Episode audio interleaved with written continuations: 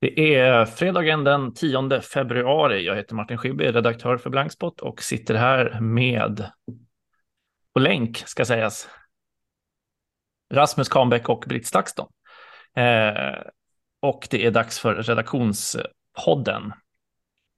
Jag tänker vi. Eh, det första jag har på huvudet är väl det du och jag Britt var gjorde sent igår på redaktionen då vi hade studiebesök från eh, Schibsteds strategiledning. Ett gäng mm. smarta eh, mediemoguler, eller vad man ska kalla det, som, som gjorde två studiebesök i, i Stockholm. Först var de hos TV4 och sen kom de till, till lilla Blankspot och dundrade in. Eh, de var ju fler i sin strategiledning än vi någonsin har varit liksom, samtidigt på vår, på vår redaktion. Eh, Men vi fick ja. ju chans att eh, jag menar, vi blir ju åtta år i, i, i vår här mm. och det var ändå, ändå kul att få den peppen över. Det var väl något av det sista, eh, eh, bland annat Fredrik Karén sa när han gick om att det är ändå många som är så här små aktörer som inte finns kvar efter åtta år. Och för oss var det ju väldigt kul. Vi dök ju ner i våra riktlinjer från när vi startade och så och, och använde det som reflektering eh, för att kunna reflektera över vad vi faktiskt har gjort. Och så eh, valde vi ju eh, att testa vår föreläsning om liksom, resan fram till Stora Journalistpriset från första början och så. Sen var det ju mm. kul att vi inte bjöd på en vanlig presentation utan eh, de fick eh, förflytta sig i lokalen från station till station. Men visst var det lite peppande. Vi behöver ibland dyka ner i att vi ändå har gjort ganska bra grejer genom åren sammantaget. Ja, så man är så upptagen här och nu. Och gör bra saker också. Ja, men det var ju kul din idé där att vi skulle inte ha en powerpoint utan eh, bygga upp en analog föreläsning där de fick bläddra och känna och ta på saker i, i olika moment. Det känns som att de hade suttit mycket och sett på mycket snygga powerpoints och precis eh, presentationer. Eh, att, ja, men det blev väldigt lyckat. Nej, men det var kul. Eh, kul samtal. Eh, Ja, Men och också, att man får just alltså att ge sig lite tid att reflektera, att man ser hur det hänger ihop eller mm. bara att gå tillbaka till sådana riktlinjer för så lång tid sedan och så. Mm. Det är också eh, intressant ja, att någon det... som så självklarheter som David Isak och vem det är, att, att han är tydligen okänd i Norge. Eh, mm. Det var lite av en aha-upplevelse. Mm. Att, eh, ja, eh, Just det. Ja, men det är ändå två nära länder, Nej, men ändå så helt ganska olika. Ganska fint. Ja. Eh nej förlåt. Eh, det, nej, men det, var, det var ju ganska fint eh, de här bilderna och videorna när det la upp sociala medier på det, när man mm, gick mm. omkring och kollade, ja. kollade omkring. Så att det, ja. Jag fick i morse eh, faktiskt det var, det var från, eh, vad heter de då? Eh, vänta, eh, en finsk mediekoncern eh, som också ville komma på studiebesök, som hade sett vår film på Instagram. Jaha. Ja, ja. Perfekt. Men eh, ja. kopplat till det, eh, vi ska väl eh, i söndagens nyhetsbrev finns det ju en chans att se på vårens föreläsningar med oss, både mm. de vi gör tillsammans, de vi har på redaktionen och även där man kan boka var och en av oss utifrån vår specialiteter. Mm. och det är väl en fin radioövergång till det event som ligger i närtid, Rasmus, hos oss. Just det. Ja, men det är väl eh, dags att eh, släppa boken äntligen. Den, eh, varje dag dör jag långsamt heter boken så fint och handlar ju om min resa till Nagorno-Karabach eh, 2021. Så det är snart två år sedan faktiskt som jag var där eh, och då var jag där som den sista utländska journalisten någonsin som har kommit in, eh, vilket är eh, vilket är ganska häftigt när man tänker på det, men det säger också väldigt mycket om själva konflikten, att eh, vad som har hänt sedan kriget 2020 egentligen. Um, så att det är mer en, eh, det är mer vemod jag säger det med än att, uh, än att uh, jag ska, än att jag är stolt över det. Um, för det innebär ju också att de här rösterna som kommer inifrån, inifrån Nagorno-Karabach, de blir ju extra viktiga att eh, lyssna till. Ehm, och, eh, det säger, och, och, jag tror att det finns ganska många journalistiska utmaningar i det hela för att man speciellt den här konflikten, det är säkert så i många andra konflikter så pratar man så, så upplever, upplever man att eh, en sida är partisk för sin egen sak och, en, eh, och att man därför inte kan, eh, man, man ser inte på deras berättelser lika starkt som man ser på de här opartiska berättelserna som när jag åkte in i Nagorno-Karabach. Så att den här, den här skildringen som jag har inifrån regionen den, är, den kan ju ses som den sista opartiska skildringen som berättas därifrån. Mm. Um, men, och jag säger det också i en video som vi kommer publicera, men uh, det, jag tycker det är ganska så att uh, det kommer vi ha ett event om den 22 februari och det mm. lägger vi väl ut här i uh, nyhetsbrevet också på redaktionen. Det och berätta mm. lite mer Så verkligen, save the date 22 februari. Ska bli väldigt, väldigt roligt. Mm. Ja, och eh, absolut. En text som jag sitter och ska publicera här nu handlar ju om eh, jord, jordbävningen i Turkiet och Syrien har vi alla följt. Eh, det är ju ja, någonstans en, eh, en bild som är svår att släppa i den här mannen som sitter och håller sin dotters hand i, i rasmassorna. Som jag också såg att Expressen hade som som löpsedel igår.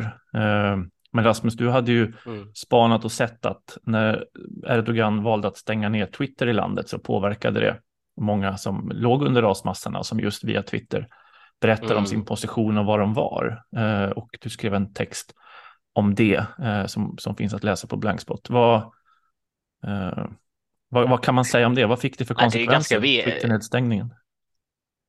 Ja, nej men, nej men, men delvis eh, först och främst så det är ju, det är ju, en, eh, det, det är ju någonting som händer just nu och det är ju det är väldigt vemodigt när man, när man sitter i sociala medier och man ser att människor skriver inifrån rasmassorna att eh, jag är fast, jag är på den här positionen, kom och rädda mig. Jag, eh, jag vet inte hur länge till jag kan klara av det här. Eh, och ehm, det, den här nedstängningen av Twitter, eh, det, jag pratade med Civil Rights Defenders och de sa att det, det är ganska vanligt att auktoritära regimer stänger ner Eh, sociala medier när det sker någonting som är dramatiskt. Och, eh, ofta handlar det ju inför val eller det är krig eller det är stora demonstrationer och liknande. Men, eh, men när det verkligen får stora konsekvenser är vid naturkatastrofer.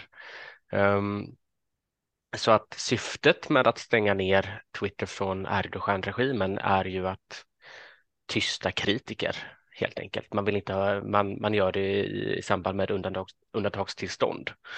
Um, och um, det är uh, men, men konsekvensen av det hela, det blir ju att människor som är fast i rasmassorna har fått en eh, uh, röst tyst. Och då ska det sägas att det är statliga telekombolaget som man har kunnat agera genom och inte de, eh, de icke-statliga, de privata. Eh, så det här pratar jag med eh, Civil Rights Defenders om, ehm, där, eh, där de säger att det, det kan ha lett till att människor har dött helt enkelt. Att man inte har kunnat, eller att det har minskat chanserna för dem att bli räddade. Och då när man kollar på sådana här katastrofer så brukar man prata om att de 72 första timmarna är de avgörande för de absolut flesta att bli att överleva om man sitter fast eller vad det nu är. Eh, och eh, så att Erdogan stängde ner Twitter efter 18 timmar och öppnade upp det delvis ungefär två dygn senare, alltså ungefär när det hade gått 72 timmar. Eh, så att det man också kunde se var att när, när man öppnade upp Twitter igen så blev ju flödet från de här personerna det blev ju mycket mindre. Det blev färre meddelanden och så vidare. Eh, det kan ju också bero på att eh, batterierna har tagit slut i telefonerna, men sannolikt är det väl att många av dem som inte har klarat sig. Så att ett, ett yttrandefrihetsproblem eller en yttrandefrihetsrestriktion har helt plötsligt blivit en fråga om liv och död för många. Mm. Vad tänker du Britt när du tog del av de här uppgifterna? Ja, alltså, alltså dels eh, är det ju verkligen ett sätt att tysta den här eh, kritiken mot eh, liksom de dåliga byggnaderna och allt det. ett tag såg det väl ut som man spekulerade i om det här skulle vara, det här var ju ett sätt att liksom visa den, den store ledaren liksom. Och det tog ju inte lång tid innan det blev den, de här kritiken mot hur, Eh, hur, hur byggnaderna är konstruerade så. Och eh, det är ju helt förskräckligt kombinerat med tanke på att det sitter folk som är, som är eh, instängda. Eh, och, och sen visst, det finns alternativ till, eh, till eh, eh, Twitter. Eh, men det är ju i sådana här katastrofsituationer som ändå Twitters möjlighet att nå ut så otroligt brett är, är unikt i, eh, i jämförelse med eh, jag menar, du är en vanlig person och så händer det här fyra på natten och du befinner dig instängd så kanske du inte är i en WhatsApp-kanal som har den här räckvidden på det sättet. Du vet inte ens vilka det är. Du är ju i en paniksituation och då alltså, Twitter är ju fött ur katastrofsituationer. Det var ju skogsbränder och skolskjutningar 2007 som, som visade på Twitters otroliga styrka, att du i väldigt, väldigt utsatta situationer både kan hålla dig uppdaterad genom att gå in under en tagg, men också själv synas i ett sådant flöde till exempel. Um, och också i relation till att ja, eh, svårigheterna att höra av sig till anhöriga som säkerligen också har väldigt svag internettillgång eller förlorade telefoner och allting. Så att det, mm ja, nej, det är ju, det är ju fruktansvärda bilder och fruktansvärd situation på, på alla sätt och vis. Och igen ett exempel på auktoritära ledare som eh, stryper människors chans att, att överleva och göra sina röster hörda. Absolut. Mm. En annan debatt som ju kommer är ju sanktionerna mot Syrien och vad de får för effekter, eh, svårigheten att få in allt från eh, hjälpmaterial till eh, drivmedel och, och annat som ju drabbar verkligen situationen där. Eh, såg också en bild om alla ambulanser på väg till eh, Syrien från, från Turkiet med flyktingar som då har dött i, i katastrofen som ska då hem och begravas. Såna långa bilköer med ambulanser. Så otroligt starka, starka bilder. Eh, mm när vi drog igång Blankspot så var just så här jordbävningsbevakningen något som diskuterades mycket. Att det här, de här 72 timmarna som du pratade om Rasmus, att då är liksom internationella mediers fokus som störst. Men sen i takt med att chansen att hitta någon vid liv så att säga, minskar så, så trappas också rapporteringen av. Eh, om man tittar på Nepal eller liknande. Sen kommer det vara sådana här ett år efter jordbävningen eller två år efter jordbävningen. Fem år efter jordbävningen kanske, men någonstans när landet verkligen står inför utmaningen att, att bygga upp så, eh, så brukar traditionellt liksom mediers eh, ja, strålkastarljus dansa vidare. Nu är Turkiet i en sån otroligt speciell situation med NATO och allting annat som gör att eh, jag kan tänka mig att det inte blir så den här gången och det verkar inte heller så. Det verkar ju vara att man även ställer andra frågor om ja, hur bygger man hus egentligen? Hur kan sånt här eh, ja, hur kan man bygga så att det inte dör så många, eh, även om jordbävningar händer och så vidare. Och diskussionen om sanktioner och Syrien och annat som kommer komma i kölvattnet av det här. Eh, men ett exempel då minns jag inte vem som sa det, men någon, någon forskare som hade menat att men alla vet att ja, men inom de kommande 50 åren så kommer det vara en stor jordbävning i den här regionen. Eller man visste tidigare att ja, men kring Mexico City är också ett jordbävningsdrabbat. Liksom, man vet ju att de här jordbävningarna kommer och ändå är det som att vi inte bygger eh, hus för att, för att stå emot. Eh, ja.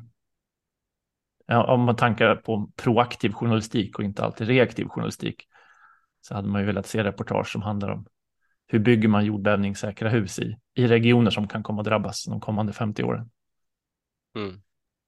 Jag såg ju mm. SVT skrev ju en artikel om det som ändå um, beskrev att 5000 eh, relativt nybyggda hus, mm. eh, som är alltså byggda under medvetenhet om, om det här, eh, helt och hållet har kollapsat. Mm. Eh, trots den här vetskapen sen så mm. väldigt, väldigt länge kring det här. Och det är ju där man då, ja, där, det är ju där den är den här kritiken som eh, säkerligen var en av anledningarna till att Erdogan tystade röster. Eh, mm för att man inte har följt de regler och så vidare. Mm. Ja. ja, och sen en, en annan eh, diskussion som jag sett kring det handlar väl, eh, handlar väl också lite om den mediebevakningen, att, eh, att i flera svenska medier inom de första 24 timmarna publicerar nyheter hur påverkar jordbävningen NATO-förhandlingarna ja, med Turkiet. Ja, jag tänkte också på det. Man tänkte när Erdogan får dem översatta för sig så kommer det här kommer ju brinna i hans huvud. Läser dem. Det var ju någon rubrik som var så här idén kan öka chanserna för ett svenskt NATO. Ja, den tänker man när Turkiets ambassad i Stockholm översätter den. Så. Ja. Ja, men precis. Ja, eh, ja men, men, men de möttes ju av en del kritik, eh, ganska vitt och brett om att det är lite too soon att skriva en mm, sån mm. artikel. Mm. Jo. Eh, eh, av olika skäl.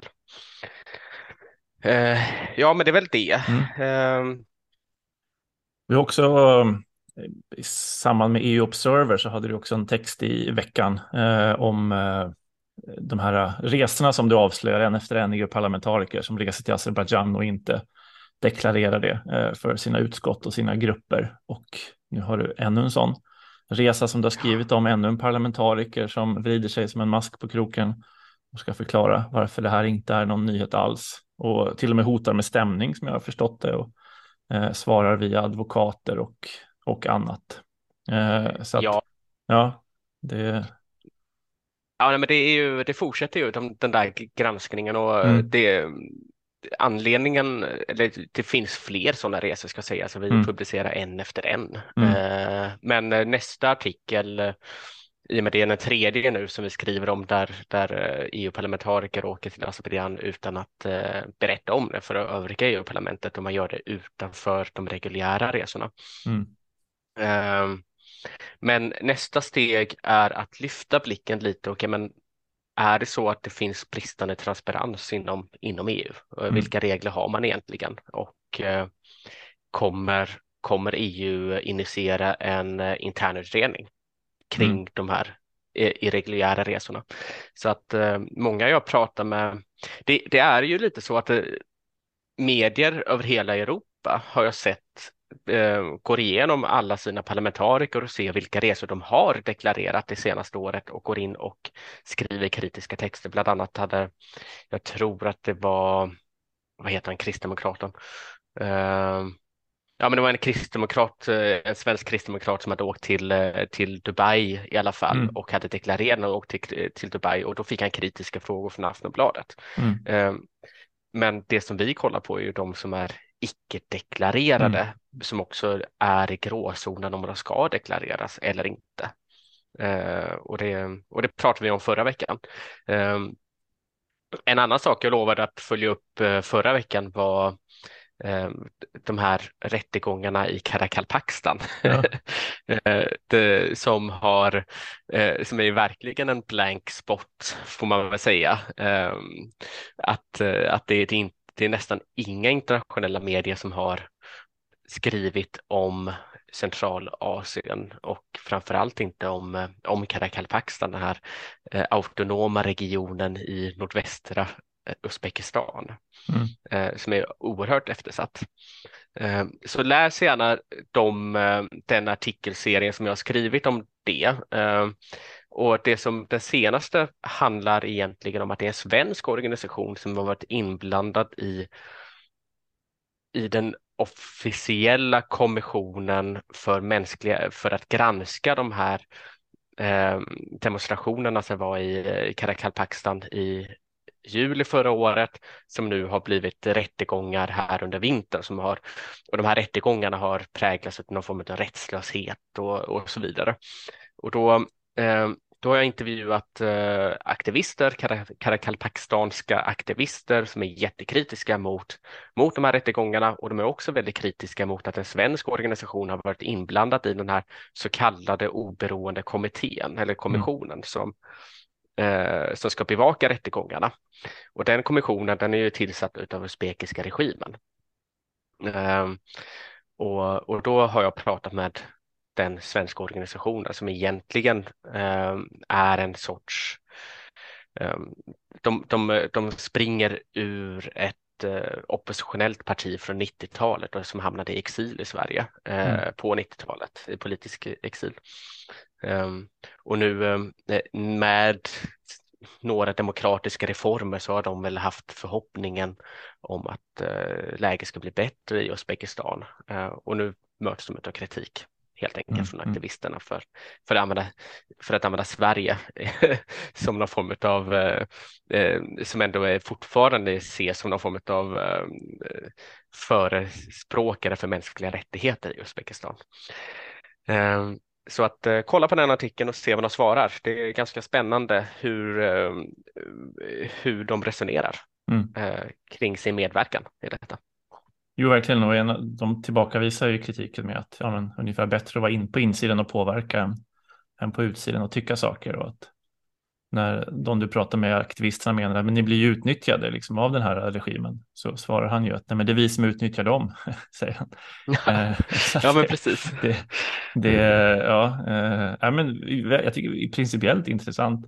Men sen är det ju en, en otroligt stark bild du har där från äh, Imanova, journalisten, eh, som har intervjuat en av de här personerna som dog i fängelset och som då bara ett par dagar senare efter den bilden är tagen dör. Eh, och hon står och trycker in en mikrofon genom det här plexiglasgallret eller vad man ska kalla det och, och intervjuar. Ja. Det, ja, Precis, och, då, och, då, och, då den här, och den här kommissionen då kommer fram till att eh, vi vet inte vad som har hänt och mm. aktivisterna säger ju att han, han måste ha blivit eh, jag vet inte, förgiftad eller mm. han måste ha blivit slagen på något vis medan, eh, medan kommissionen säger att det inte finns några former av bevis för det vilket möts av kritik. Så det är hela tiden liksom, okay, men vilken roll ska man egentligen ha och vilken roll ska man ta i, i, i sånt här läge? Så att jag tycker det är jättespännande. Eh, det var en jättespännande intervju jag gjorde med, med den ordförande för organisationen. Mm, mm. Eh, apropå eh, Armenien, Azerbajdzjan, ett vildskott här. Jag fick precis en, en, en fråga om att göra lite eh, research och ta fram namn på, på svenskar som sitter fängslade utomlands. Eh, och då sitter det tydligen en svensk i Armenien, om jag inte visste, som flydde dit, som var anklagad för kvinnomisshandel i Iran. Eh, och sen så mhm. flydde till Armenien och greps i Armenien. Men jag tänkte, ja, okänd okänd underlig historia. Eh, men du har ju planer på att åka dit snart. Eh, ja, jag ja. kanske skulle, ja. skulle försöka träffa den personen. Det är kanske något, precis. Det visste, ja. det visste inte jag om faktiskt. Nej, nej, det är, bara, det är inte alltid, det är inte ofta Armenien dyker upp, men nu dök det precis upp här. Helt annat. ja. Eh, ja. ja, är det någon annan som har något på radarn innan vi dundrar ut den här podden och gör ordning det sista inför veckans nyhetsbrev som snart ska landa i era inkorgar? Nej, det jag har på gång är väl mm. att skriva någon samlad eh, take på TikTok eh, just nu. Liksom. Det är mm. mycket snack om eh, TikTok, eh, mycket kulturdebatt förra veckan när Patrik Oksanen kritiserade Nationalmuseum mm. eh, och andra för att ha en workshop om uh, TikTok. Jag hade ju förmånen att vara och lyssna på den. Jag var inte inblandad i det överhuvudtaget, men jag lyssnade ju på den och eh, eh, lyssnar man även i stort i samhället så är det ju verkligen eh, Ja, det finns lite, lite i bakhuvudet någonstans att man eh, funderar på säkerhetsaspekterna, men det som är så spännande är som att det är lite som att starta om internet i synen på TikTok. Mm. Det finns en ganska i grunden eh, så här naiv och lite gullig tro på att om man bara ser till att eh, finnas på TikTok så kommer man nå alla unga och alla världens problem är lösta.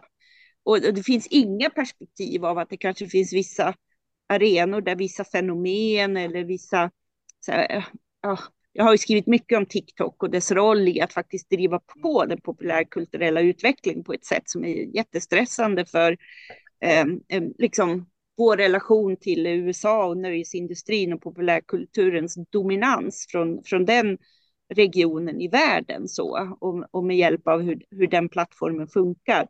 Men, men i relation till, det finns ingen plattform där man liksom så, hör så många anekdotiska referenser till sina barn och deras otroliga genomslag på den här plattformen och drömmen då att oavsett eh, i vilken region man eller vilken sektor man verkar att TikTok kommer lösa allt. Så det är väl en text som jag så småningom vill skriva och landa. Mm. Ja, men spännande. Mm. Och sens kritik var väl alltså Kinas, att regeringskansliets ministrarna får inte använda TikTok, men att då mm, museerna går loss och eh, ja, vad det verkar då i alla fall oproblematiskt förhåller sig till en plattform som Ja, Kina MSB har en mm. tydlig strategi och så vidare och så vidare. Liksom. Mm. Det, och kulturdepartementet har inte och så de olika museerna och så. Men och, och i stort det här följer ju en linje av, eh, eh det är ju en fråga som eh, på amerikanska universitet tror jag att rakt av man inte får använda TikTok och mm. eh, där är ju en diskussion och så får vi se i slutet på mars hur det går. Jag tror inte att de kommer att lysa TikTok. Eh, det finns ju också vad heter det, det är ju ett, är ju ett plattformskrig i, i slutändan mm. också. Liksom, och så. Mm. Eh, men eh, eh, att, att, diskutera plattformar idag, att inte adressera säkerhetsfrågorna är ju ändå, eh, det bör man ju göra. Så mycket har vi ju lärt oss på mm. de här 20 åren som vi har hållit på med de här plattformarna nu. Mm. Eh, så jag ska väl samla det lite nu, för det är ett tag sedan jag skrev en större text om TikTok. Så det mm. är väl på, på min radar. Mm. mm. Super. Ja, eh, skriv upp 22 februari era kalendrar. Eh, då blir det boksläpp och eh, Och håll utkik i nyhetsbrevet över håll... våra kurser och föreläsningar. Precis, mm. det blev de väldigt nyfikna på, Schibsted-gänget, vår säkerhetskurs och vårt tänk kring det. Kändes som att det var som att öppna ett fönster och släppa in frisk luft eh, till de cheferna med de perspektiven på säkerhet som finns där. Ja, Yes, då så. Ses i inboxen. Uh, ja. ja. Allt gott. Hej då. Ha det gott.